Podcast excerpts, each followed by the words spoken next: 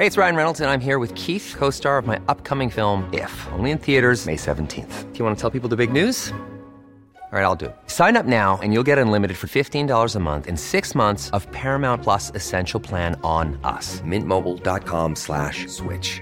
Upfront payment of $45 equivalent to $15 per month. Unlimited over 40 gigabytes per month. Face lower speeds. Videos at 480p. Active Mint customers by 531.24 get six months of Paramount Plus Essential Plan. Auto renews after six months. Offer ends May 31st, 2024. Separate Paramount Plus registration required. Terms and conditions apply if rated PG. Hi, welcome to Hollywood Crime Scene. This is Rachel Fisher. Hi, this is Desi Jedeikin. Let's start out the show by thanking our lovely Patreon contributors. They donated over at patreon.com slash Hollywood Crime Scene. This week we had Jessica, Kate, Helen, Laura, Ariel, Tammy, Natasha, Haley, Luke Rowe, Ishan, Elise, Abby, Anthony, Gia, Jonah, Emily, Kelly, Kaylee, Kat, Audrey, Allison, Lou, Sandy, Crystal, Lisa, Becky, Dina, Lauren, Lisa, Lynn, Sarah, Amanda, Ashton, Amy, Gina, Mary, Carrie, Stephanie, Megan, Stephanie, Stephen, Melissa, and Alexandra. Thanks, guys. That was uh I'm out of breath. I'm not, I'm blown away by the amount of patrons we got this week. Yeah. You thanks, guys are amazing. Thanks for supporting the show. Okay. So this week we're doing an old Hollywood classic, and that is the story of one time starlet Barbara Payton, who is probably more well known for her scandalous personal life and her tragic downfall than she is for her acting career. My primary source for this is her autobiography that has one of the all time greatest titles, I Am Not Ashamed.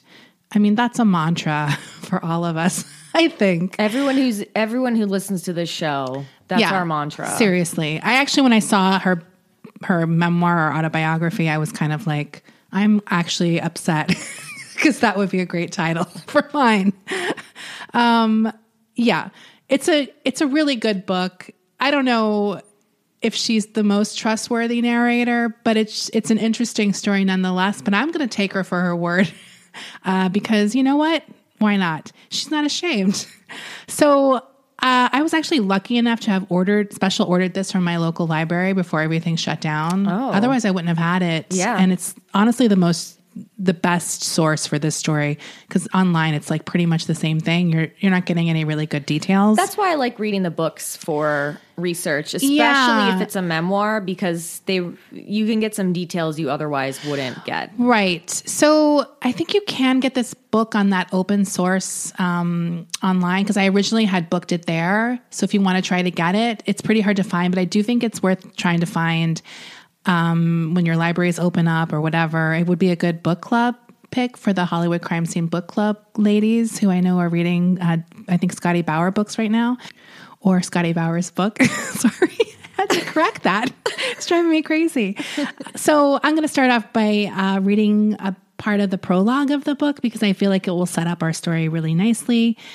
Uh, and, and this is from Barbara's book. These are her words. In 1950, a year of unspectacular, unspectacular note in history, except for a Korean skirmish, I was sitting on top of the world and going higher. My peculiar acting talents were worth 10,000 a week, and I was in constant demand. Boy, everyone wanted me. I know it sounds unbelievable, but it's true that Gregory Peck, Guy Madison, Howard Hughes, and other big names were dating me. Almost everything I did made headlines. One escapade resulted in a headline Barbara takes near nude sunbath. Judge complains. I was such a hot, new- hot news that the papers didn't even have to use my last name. Everyone knew who Barbara was. It was like Ava, Lana, or Frankie. I was in love, crazy in love with one man, Tom Neal, and I was engaged to and later married the actor with the most class in Hollywood, Franchot Tone. In other words, I was the queen bee, the nuts and, and the the nuts and boiling hot. The nuts. Did Is that she- like an old saying? Did she call the Korean War a skirmish? Yes. Look, Barbara has her own way about things, Rachel. The odds were a million to one I'd grow old with 20 servants, three swimming pools, and a personal masseuse, plus an adoring husband. You should have taken the odds. Today, right now, I live in a rat roach. Their friends, infested apartment with not a bean to my name, and I drink too much rose wine. I don't like what my scale tells me. the little money I do accumulate to pay the rent comes from old residuals, poetry, and favors to men. I love the Negro race and I will accept money only from Negroes. She becomes a prostitute and only takes on black male clients, by the way. That's what she's talking about there. Uh, does it all sound depressing to you? Queasy? Well, I'm not ashamed. I have hope. I don't live in rosy hazed memory. I look to the future. So that's how she starts her memoir or her autobiography. What is the difference between an autobiography and a memoir? Uh, I honestly was like thinking that every time I was like trying to I describe don't it. know. I was like, is memoir like more like, I think this is what happened? I don't know. She wrote this with a ghostwriter, by the way, because she was, when she wrote this, she's in a bad state. We'll get to that near the end. That's the a end. hell of a way to draw people into your book, though. uh, yeah. Yeah. Because you're like, what's going on with this lady? Yeah. I mean, she's not ashamed. The title, you got to think there's something coming up that most people might feel ashamed about. If the title didn't draw you in, the first pages did. Yeah, that's literally the opening. So let's get started on the story of Barbara Payton. Now, Barbara Payton was born in Minnesota to Flip and Mabel Redfield on November 17, 1927. The family eventually moves to Odessa, Texas, where Flip starts his own business, which is an enclave of tourist cabins called the Antlers Court in a booming oil town. Flip is described as hardworking and difficult with a temper. It's a classic old school family with the mom basically the primary caretaker and homemaker, and the dad a miserable asshole. Maybe for you, Debbie. It's classic sitcom classic. family. Both parents are alcoholics, and it's a volatile home situation, obviously. Now, according to one of Payton's first cousins, his name is Richard Kutu. He remembers visiting the home of his, you know, aunt and uncle during this period. He said that the Redfields would start drinking at mid morning and continue long after midnight. That's a long day of drinking. Now, he says that Lee Redfield had a violent temper, and when he was drinking, which was every day, that would sometimes result in the physical abuse of his wife. So, pretty bad situation. After Barbara hits her teen years, she starts getting noticed for her looks. Her mom encourages Barbara to use this to her advantage. So, from an early age, Barbara is you know, basically dealing with disgusting men who are only too happy to use their horn dog ways to, which, like, she wants to use men to like achieve success. Like Right. she's fine with that, and her mom's like, "Do it." It's like that's like a great option for her, uh, and her mom is like on board with this. So it was definitely, I think, a way for her to also counteract her fear of men, and she sort of talks about this in the prologue. In her um, autobiography, she speaks that from a very early age, like her first memory is a dream she had where she's like staring at the man in the moon and then while she's staring at the man in the moon he's looking at her and then the moon starts slowly coming towards her crashing into her and pinning her against a rock and all she can feel is the the moon's texture which she describes as cold clammy and gelatinous. I'm sorry. Like that's creepy. This is like a really fucked up, dark version of that show, The Torkelsons. Oh really Well, the the main character on the Torkelsons, she would always pray to the man in the moon at the, like the beginning of each episode, and then at the end of the episode, she'd be like, "Man in the moon."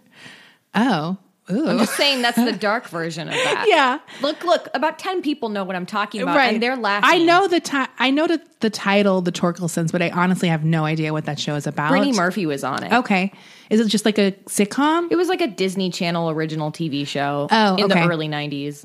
Okay, I mean, I definitely knew it, the title, but I Look, don't know. some what it's about. people know what I'm talking about, Desi. I I'm sure.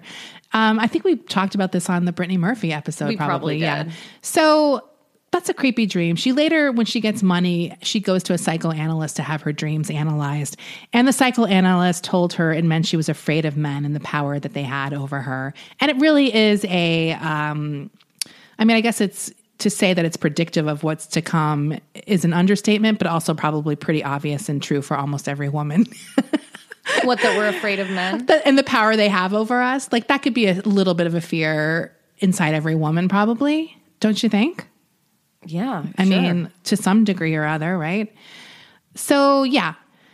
Um, so from a young age, though, Barbara was pretty feisty, standing up to boys constantly.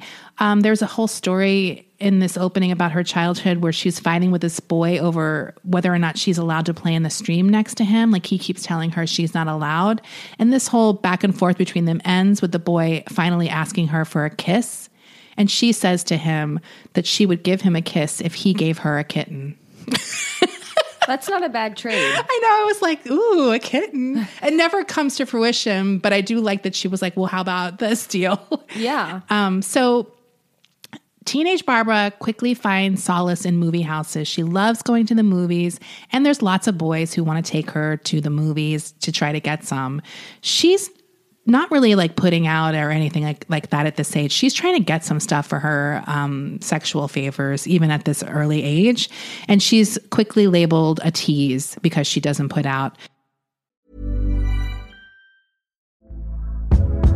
Hey there, it's Michelle Norris. I'm host of a podcast called Your Mama's Kitchen. When I travel, I'm usually looking for a way to find a taste of home when I'm not at home. And one of the things I love to do when I am at home is entertain. And Airbnb allows me to do that. When I was in California recently, I rented a house that had a great kitchen. And when we were sitting around the table, we're all thinking, we're in someone else's house. Someone could be in all of our homes as well.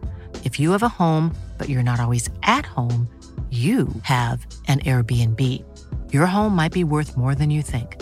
Find out how much at airbnb.com/slash host. Rakuten's Big Give Week is back with 15% cash back. It's a festival of savings with big cash back at hundreds of stores. Don't miss headliners like Canon, Fenty Beauty, and Dyson. I can't wait to shop for all of my summer fashion and beauty needs, and will definitely be checking out Ulta and Adidas. Rakuten really is the best way to shop. You can really save by stacking cash back on top of other deals, and during Big Give Week, the cashback is bigger than ever. It's the time to shop for everything you need for spring and summer, like clothing, outdoor gear, and travel. Membership is free, and it's all happening May 6th to May 13th. Join today for free and get an extra 10% cashback boost on top of Big Give Week cashback rates. Go to Rakuten.com or download the Rakuten app today. That's R A K U T E N. Shoppers get it. Rakuten is the shopping platform to save while shopping.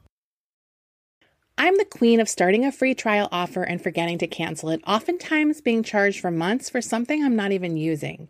If I asked you how many subscriptions you have, would you be able to list all of them and how much you're paying?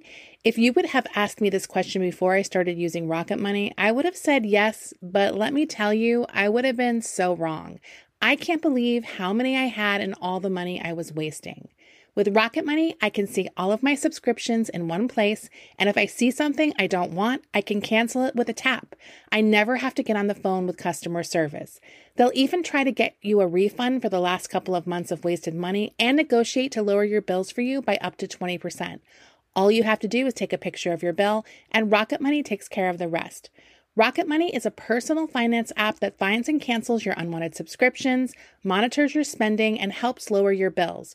Rocket Money has over 5 million users and has helped save its members an average of $720 a year with over 500 million in canceled subscriptions. It's definitely saved me money and now I can use that money to waste on things I do want. So stop wasting money on things you don't use. Cancel your unwanted subscriptions by going to rocketmoney.com slash Hollywood crime scene. That's rocketmoney.com slash Hollywood crime scene.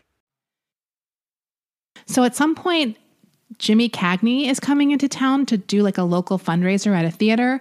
And she seems really excited about this in front of a pervy old man. He says that he happens to have two tickets to this fundraiser. And if she gave him a feel or two, he would take her as his guest to Jimmy- this fundraiser. Jimmy Cagney said this. No, the pervy a pervy old man Oh. said he would take her to this Jimmy Cagney fundraiser if she gave him a feel or two. And how old is she at this point? So she's like 15. Oi. Yeah. Barbara agrees. like she describes the incident. And like when I say this guy wanted to feel her too, that's literally all he did. Like he sat next to her in the theater during this fundraiser and like rubbed her legs. It's almost creepier than doing like more for some reason. Like, Like, I just I wanna just want to feel thigh. a young girl's skin. There's something really sick about it. She agrees to do it though. She describes him kind of, you know, just rubbing her legs, and she has the time of her life. It was that night that solidified her desire to be an actress. I'm sorry. Just that, like, that order of events just seems too perfect for me. Like, sure, I want to go to Hollywood and be molested by old, gross men. Uh, but first, the rebellious 16 year old decides to elope with her high school boyfriend, William Hodge. This is pretty much just a teenage rebellion act. Like, she doesn't really care about this guy. Um, her parents don't even really fight her, and and eventually they both everyone agrees to get the marriage annulled. She quits high school in 11th grade. Once again, her parents are like fine with it. They don't really believe that formal education was needed for success in life, and they don't object to her leaving uh, high school without a diploma. Now, in 1944, she meets her second husband. Um, he is a combat pilot named John Payton. The couple are married on February 10th, 1945, and they move to Los Angeles because her husband is enrolled at USC under the GI Bill. So he's going to college.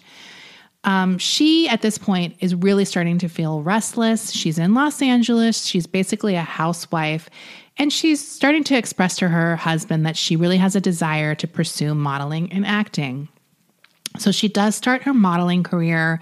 At this point, she's hired by a photographer to just kind of take, um, kind of, you know, sporting outfits, like that kind of catalog type stuff, I guess.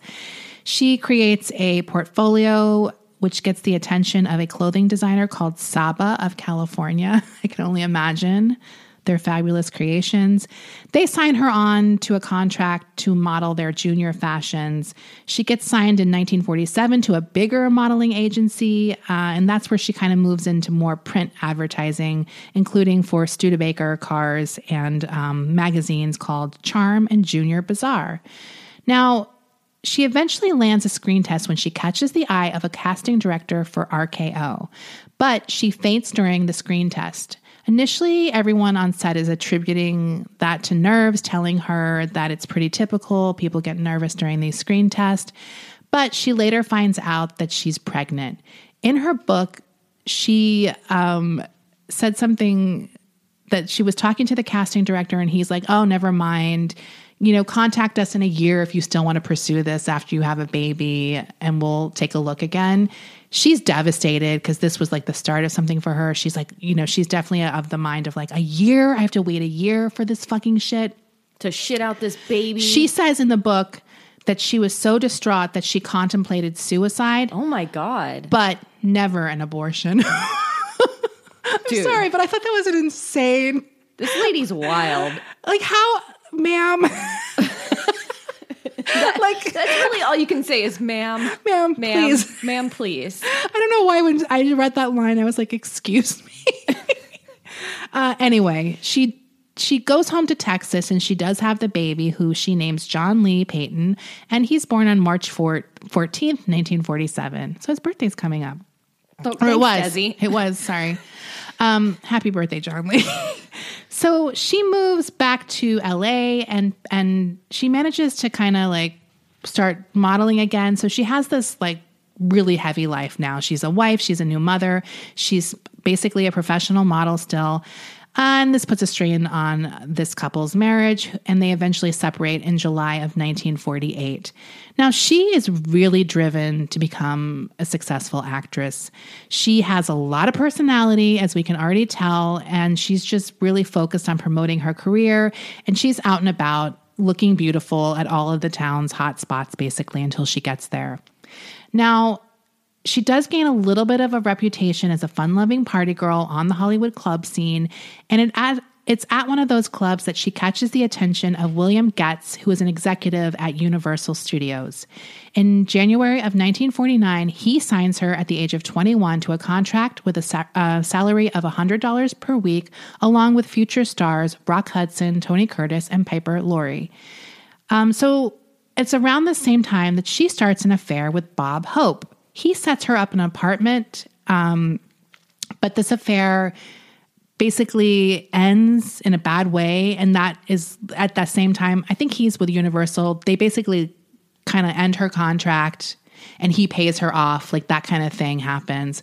I just love hearing stories about people like Bob Hope being like an asshole. I can't tell you why, because it's like he's such a goody two shoes. Totally. To know that he was fucking everyone, every starlet in Hollywood too, because I've heard other stories about him. It's incredible. I love that kind of stuff because it's like, yeah, you all do it. You fucking like, and I, am not saying it in a judgmental way, but I just like to know that we're all shitty. like, not none of us are perfect. Like, so Not even you, Bob fucking Hope. fuck you, Bob Hope. I told you. no, I don't. I don't have like a personal vendetta against him, but it's just like nice to see. Like, yes, you want sex too.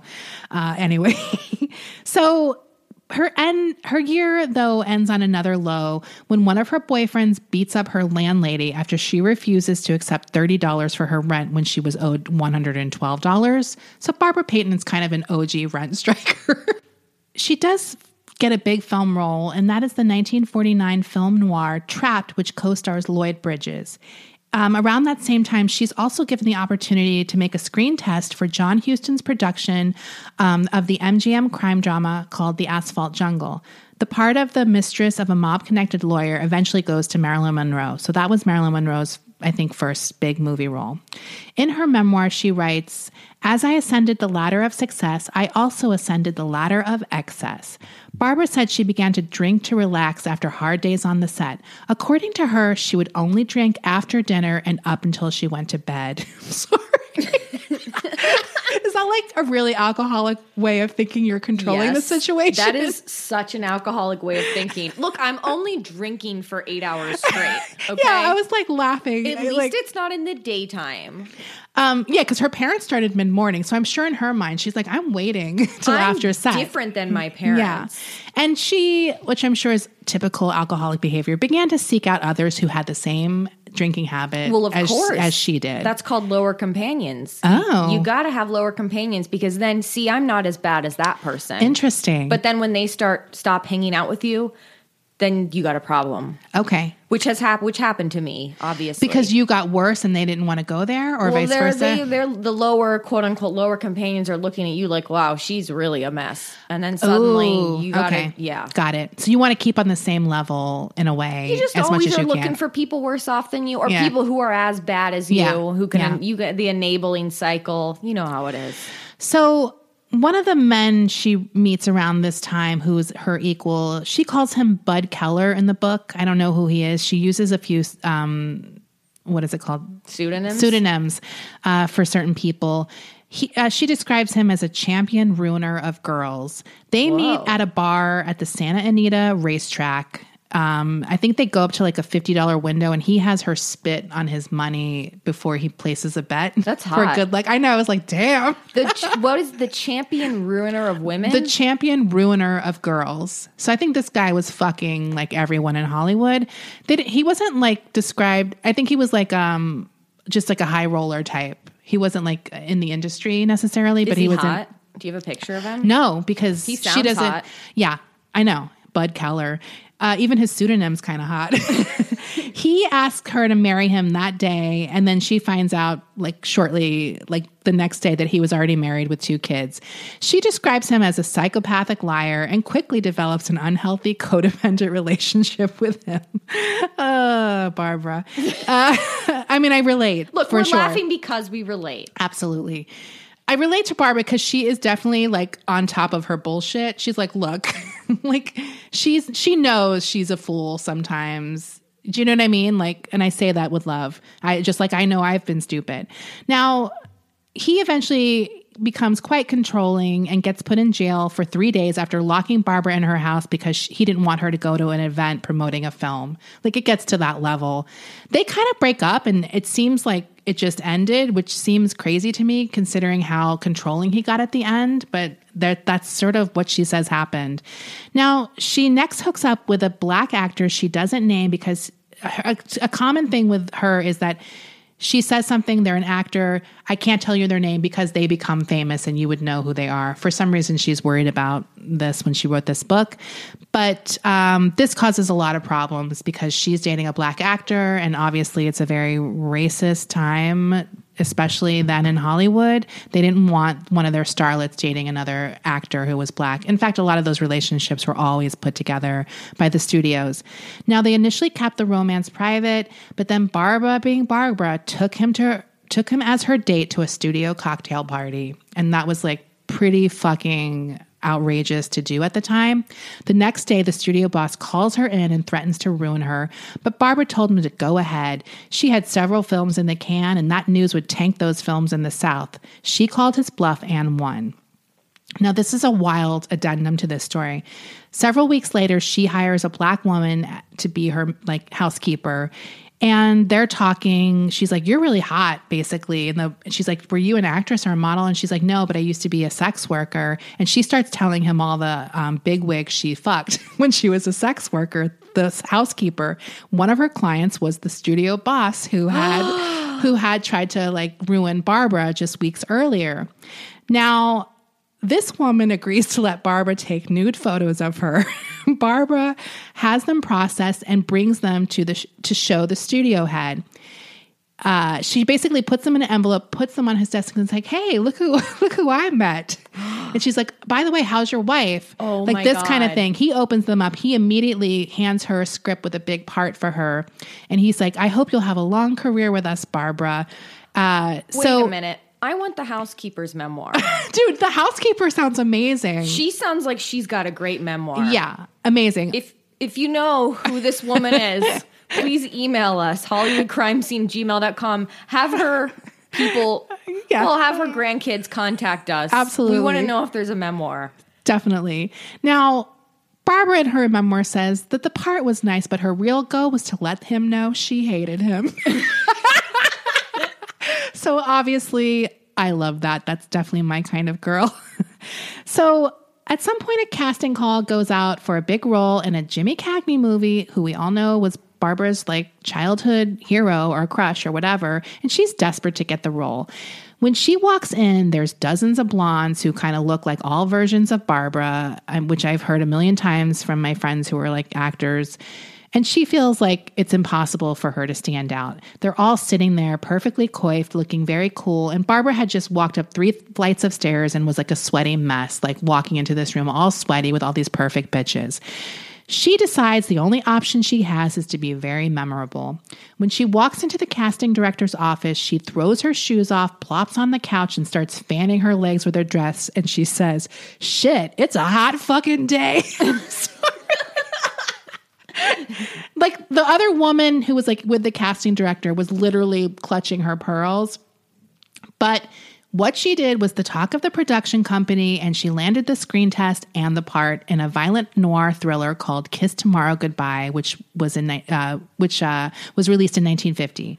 Now, William Cagney, who was Jimmy's brother and kind of like the production his production company's president or whatever, he's very smitten with Barbara and her sensual appeal. Um, he draws up a contract for her, which is a joint agreement between William Cagney Productions and Warner Brothers, and she lands a $5,000 per week salary, which is a really large salary for someone who has literally not done anything proving that she can be a box office draw. So she's kind of a newcomer in this movie, even though she had done the previous film. She holds her own among a cast of Hollywood veterans, including Jimmy Cagney. She's basically playing the hardened, seductive girlfriend of his character, um, and double like a, it's like a double cross like type old school film noir. Uh, she gets a lot of great re- reviews for her acting in the movie. Um, so yeah, and her um, on-screen charisma is also like talked about. She has a few other film appearances in movies with Gary Cooper, Gregory Peck, and one with Raymond Burr that was called Bride of the Gorilla. Have you ever heard of that horror film? Uh, I I don't. Think It sounds uh, interesting to me. So. Did you read the synopsis? I didn't get a chance to. It's a low budget horror film from 1951 called Bride of the Gorilla. And we've talked about her marriages, her first two marriages. She has multiple affairs with other Hollywood people um, and just really rich guys. She will get married two more times in her life. Um, in her book, she also talks about having an affair with an unnamed starlet after they bonded over how poisonous men were.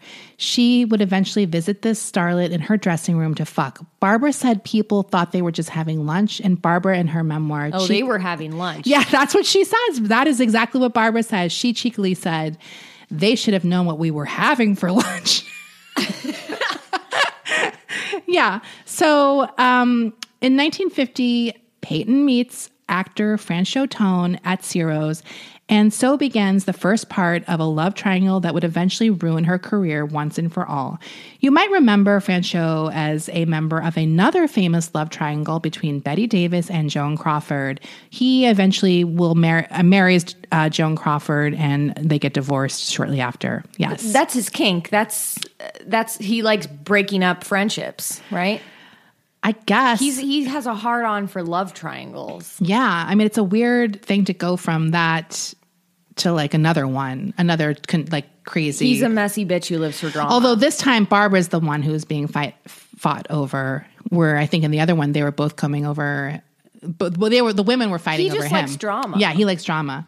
So they announced their engagement at the Stork Club in October of 1950. Barbara eventually testifies in his child custody hearing with his ex-wife, who goes on like the stand. On the stand, his ex-wife calls Barbara a well-known tramp. that's hot. I was like, that's every hoe's dream. Like That's to have dream. that on a court record is amazing. I would Yeah. want the transcript and frame that line. Totally. It's amazing. He's very suspicious type, this Franchot, and he sets up Barbara in her own apartment until they marry, and he also hires a PI to monitor her comings and goings. He actually bu- bust her having an affair, like walks in on her fucking an actor named Guy Madison, but he keeps the engagement on.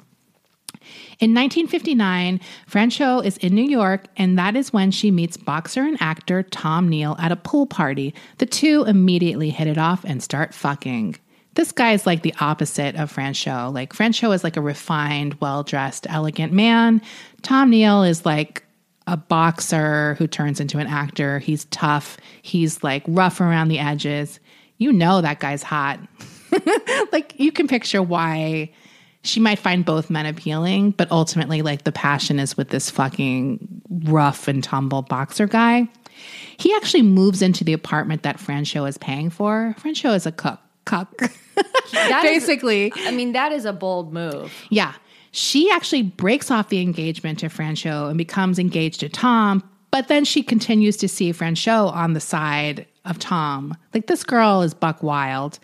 Now, on September 14th, 1951, after spending the day with Franchot, the trio decide to hash thing out, hash things out at Barbara's place. Sounds like something sexy is going to happen. Uh, it sounds like that. But yeah, things get wild. Now, they start drinking, um, and things start getting like more heated as the drinking gets more intensifying. Like they're basically at the apartment that Franchot play, pays for, that this guy's fucking his fiance. Who thought this was a good idea? Unless, you're, unless they're all decided they're all going to fuck each other, this Yeah. is a bad idea. Right. So they're sitting and talking. This is from her book. Um, like she does say, like that Tom Neal is simple minded but very good in bed. like that's how she basically describes him in this memoir, um, and that she kind of loves Franchot in a more mature way, but she does definitely doesn't seem like she has the passion for him. They're going back and forth.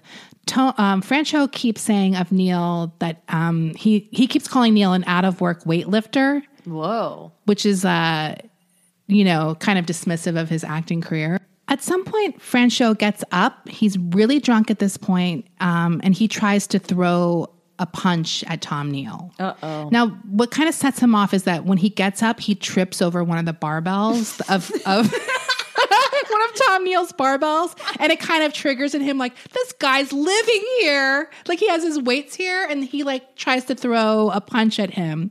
Now, Barbara describes this in her book as like throwing a pebble at an elephant. and the elephant roared and speared Franchot to the wall with his tusks. Tom throws about 10 fast punches that crush Tone's nose and give him a free ride to the hospital. Now, now he got the shit beat out of him. Like his his like cheekbone was crushed, his nose was broken. He got a co- co- um, concussion. He was in a coma for 18 hours after this beating. Like he got the shit beat out of him. Um yeah, I mean, don't fuck with a box, a former boxer when you're like a whatever. That is, that is a hilarious move, though, that he got so angry at this Can you picture that weight. that punch? I know Yeah. exactly what that punch looked like. I know, I've seen it, that attempted drunken. to throw that drunken, flying way too close to the sun punch. Now, obviously, Barbara, you know, she goes to Franchot and she's pissed at Tom. Like, come on, like this is a little over the top. she's cradling this bleeding fiance of hers. She's like is so pissed at Tom for what she describes as a bestial attack.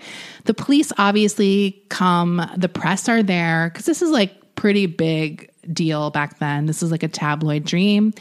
Um, this is the first time the people knew there was this triangle going on between these three, and everyone had opinion an opinion about it. Um, Barbara basically sits by Franchot in the hospital bed. Uh, both men at this point have proposed to her. Now Tom is saying, "I want to marry you." He has never proposed for her to her before. In fact, Barbara, uh, she's like she describes his proposal being as being as legitimate as counterfeit money. She thinks it's just a competitive thing. Like he, she doesn't want her to marry Franchot. Basically, the press is waiting for her answer. It's like The Bachelor or something. like that's the story. Like who is she going to choose? This is so demented. It's really demented. Um, who do you think she chooses? She chooses Franchot. Those two get married on September 28th, so two weeks after this incident.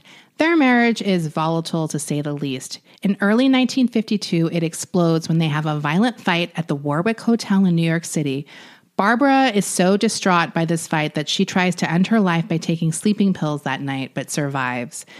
Um, Tone also discovers that Payton had continued her relationship with Tom Neal even after they got married, and he files for divorce on the grounds of infidelity. Their divorce is finalized in May of 1952. So they were married at two weeks before this fight, or they got married two weeks after the fight. Right. And we're pretty much done by the new year. Right.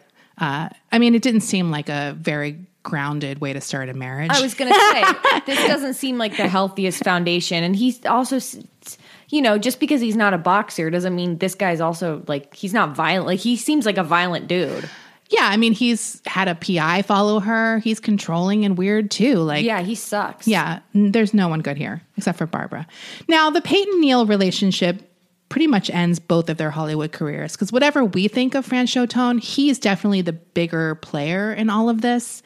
They kind of capitalize on their notorious press coverage by touring in a staged production of The Postman Always Rings Twice, which we probably all know, this 1946 film noir classic. They um, star in a B movie Western called The Great Jesse James Raid um, that was released in 1953. And Payton sort of does some low budget films for Hammer Films, which is like the British horror movie uh, studio, basically. And uh, in 1953, Payton announces that she and Tom Neal are going to be married that summer in Paris. It never happens. The couple cancel their engagement and break up the following year. Shortly after their breakup, Neal marries a woman named Patricia Fenton, and she has his only child, a boy named Patrick Thomas Neal, who was born in 1957. Now, Fenton will go on to die um, from cancer pretty much soon after the baby is born. In her memoir, Barbara mentions this tragedy, and she's like, I felt sad for him.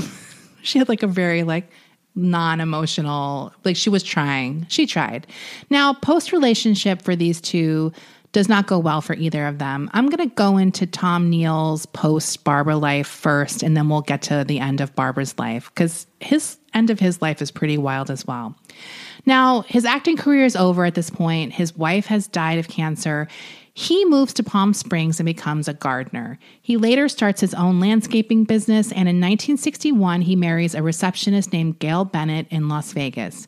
On April 2, 1965, police are summoned to the couple's Palm Springs home by Neal's attorney. they discover Gail's body on the couch, partially covered by a blanket with a gunshot wound to the back of her head. It's later determined that she had been shot with a 45 caliber gun on April 1st. Neal, who was not at home at the time when police arrived, becomes the immediate suspect. He surrenders to police on April 3rd and is indicted on one charge of murder on April 10th.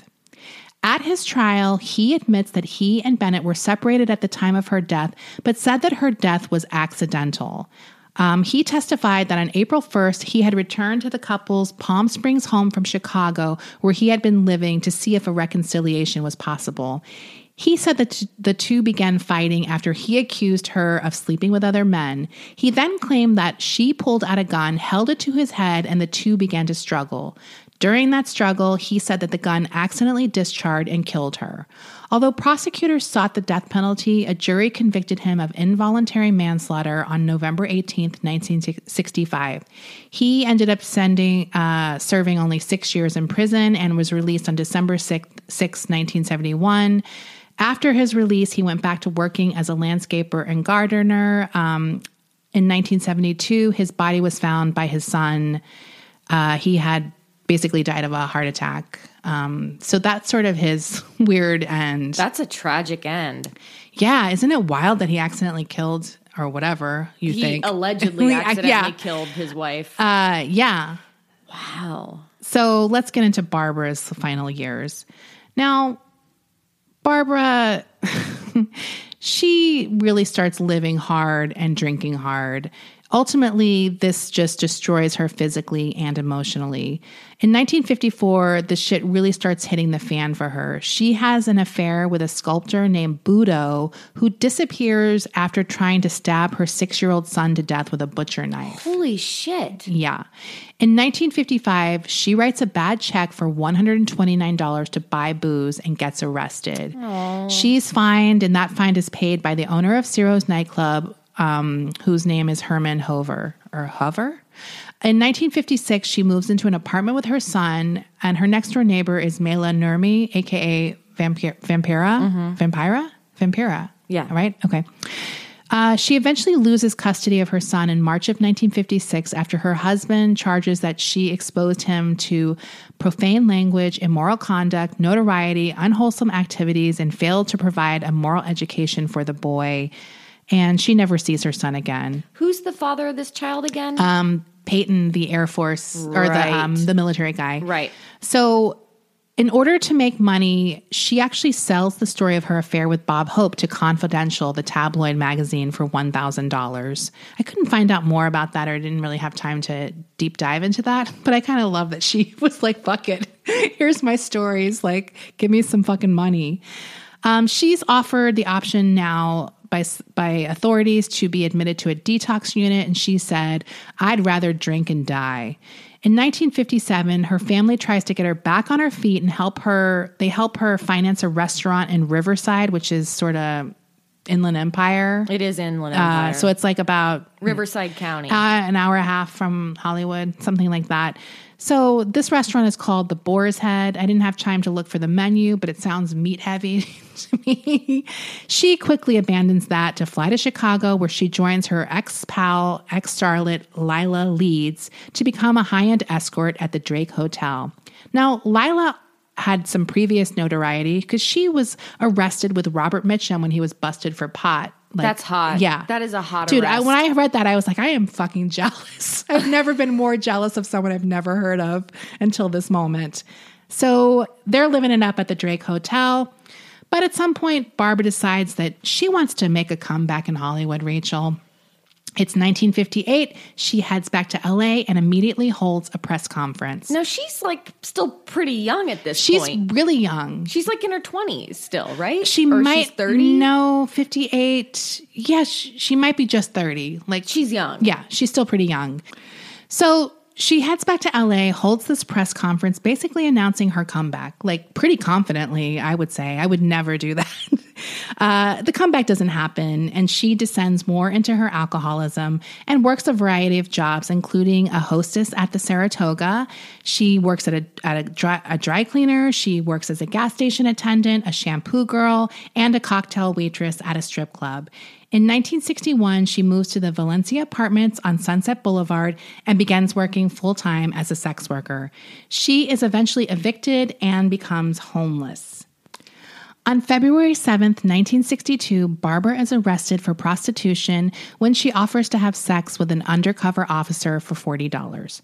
The rest of 1962 continues going awfully for Barbara. In July, she walks into Hollywood police station stinking drunk, wearing a one piece uh, white bathing suit and a white sweater and gold slippers and claims a teenage gang attempted to rape her outside her motel room. The cops basically don't investigate it and send her on her way. The next day, she is found passed out on a bus bench wearing the same clothes that she wore in the police station and is arrested for public intoxication. She um, is arrested later that month for drunk and disorderly conduct.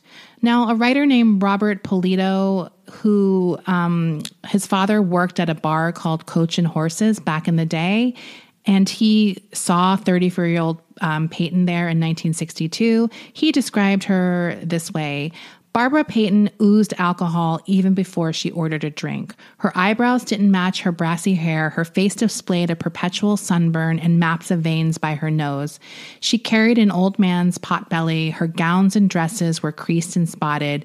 She had gained weight to the point where she was 200 pounds at this point and she didn't really inhabit a character as much as she did impersonate a starlet. So she was still doing the starlet thing um, in a really disheveled state, which is just an awful, sad thing that she had no one helping her. Like, it just seems wild to me that no one was there for her.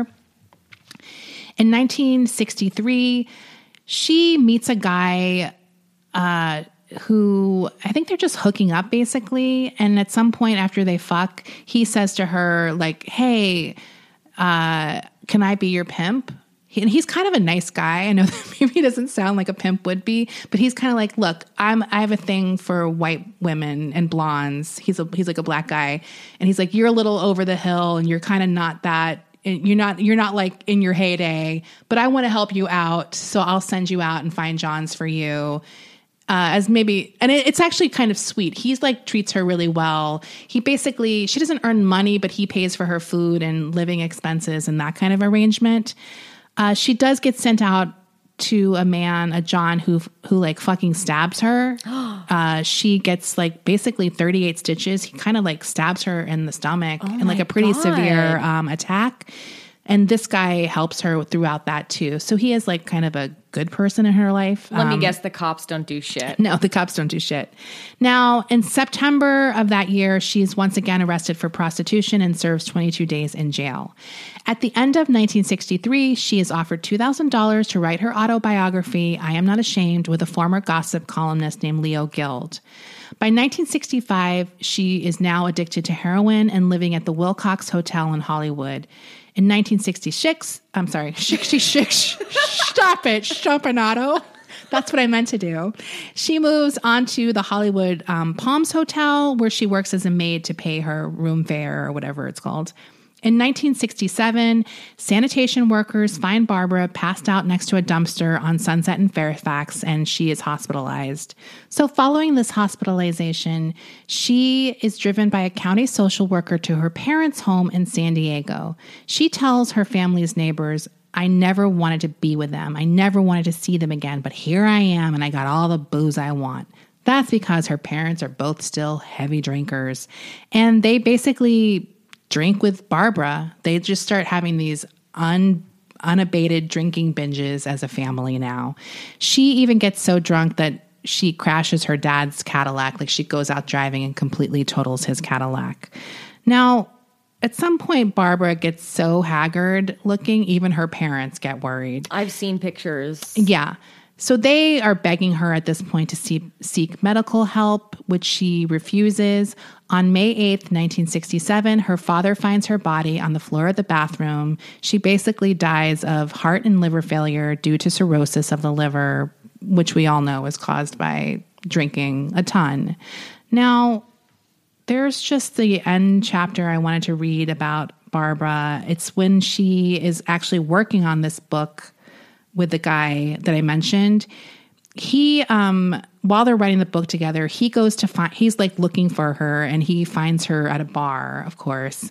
So he goes there and meets her at the bar. She doesn't even recognize him when he shows up and he's like hey it's me. We're working on the book together. Like that kind of thing. She's like oh yeah. So she she says to him i oh i thought you were trying to pick me up. Like she thought he was like there to pick her, pick up like like a guy just Right. sleazy guy at the bar so she remembers who he is. They go back to her apartment to start working. Like she's like in this in her memoir, she's like, oh, pulling out scrapbooks, like show like it's that kind of thing. It is really fun for her. So I'm glad she kind of had that moment to write this book because I definitely think it was like fun. Um, they get home. She had on stretch pants, a sweater, and no shoes. Um, she asks if it's okay if she gets undressed while they work, like just to, she likes to wear her shirt. He describes her as basically working in like a button down shirt and just underwear.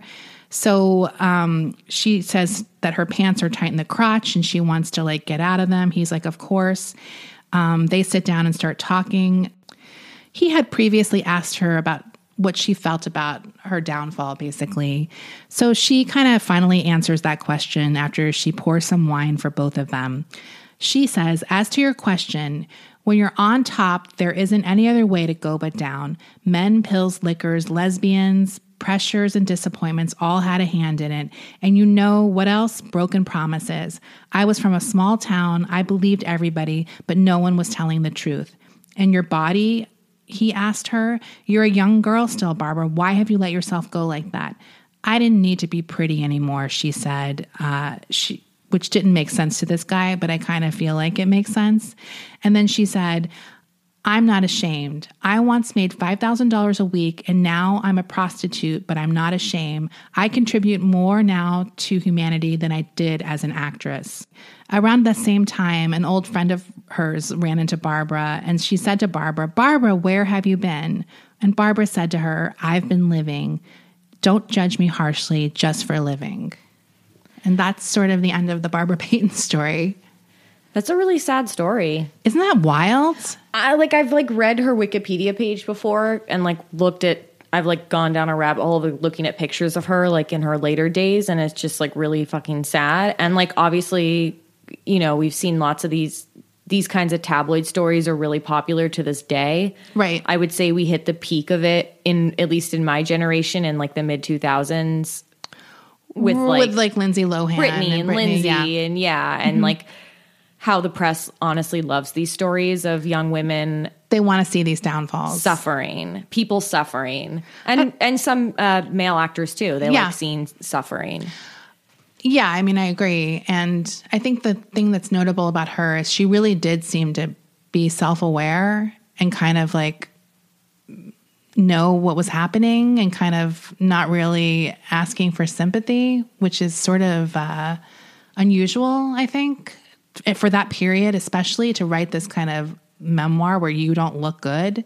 Do you know what I mean? Like, Right. a lot of people want themselves to look sort of saintly in these memoirs. Like, even if something negative had, they want to have the redemption part. And she's just like, nope, that's what happened. There's no redemption here. I'm in a roach infested apartment Right. and I was like a big star. Like, that's Right. it. Right. You know? So it's like wild to see someone just be kind of brazen about what happened to them in that way. But I think very um, interesting and Yeah. kind of uh, helpful. I mean, it's good. I think it's good to see like this is what can happen, like Yeah. to anybody, like right. Right. no matter what. That's the reality. yeah. So Cool. Well, I'm glad we finally got around to doing this story. I know it's been on our list for a while. Yeah, I think I always hesitated because I didn't know if there was enough information. But then I found that Tom Neal also had the weird crime. and then when I found her book, I was like, okay, at least I have all of this other stuff. Like it had way more information. Whenever it's like these kinds of stories, I want to hear it straight from the person. Yeah, I mean, that's her story. And there's definitely way more in the book to look into. Um, so if you want to check out the book, it's definitely worth the read. It's like a very fast read for sure. It's called I Am Not Ashamed. I'm not ashamed. I'm not ashamed. yeah. Okay. Uh, yeah. Cool. That's All that. right. We'll post some pics. We'll see you guys on Friday. Bye.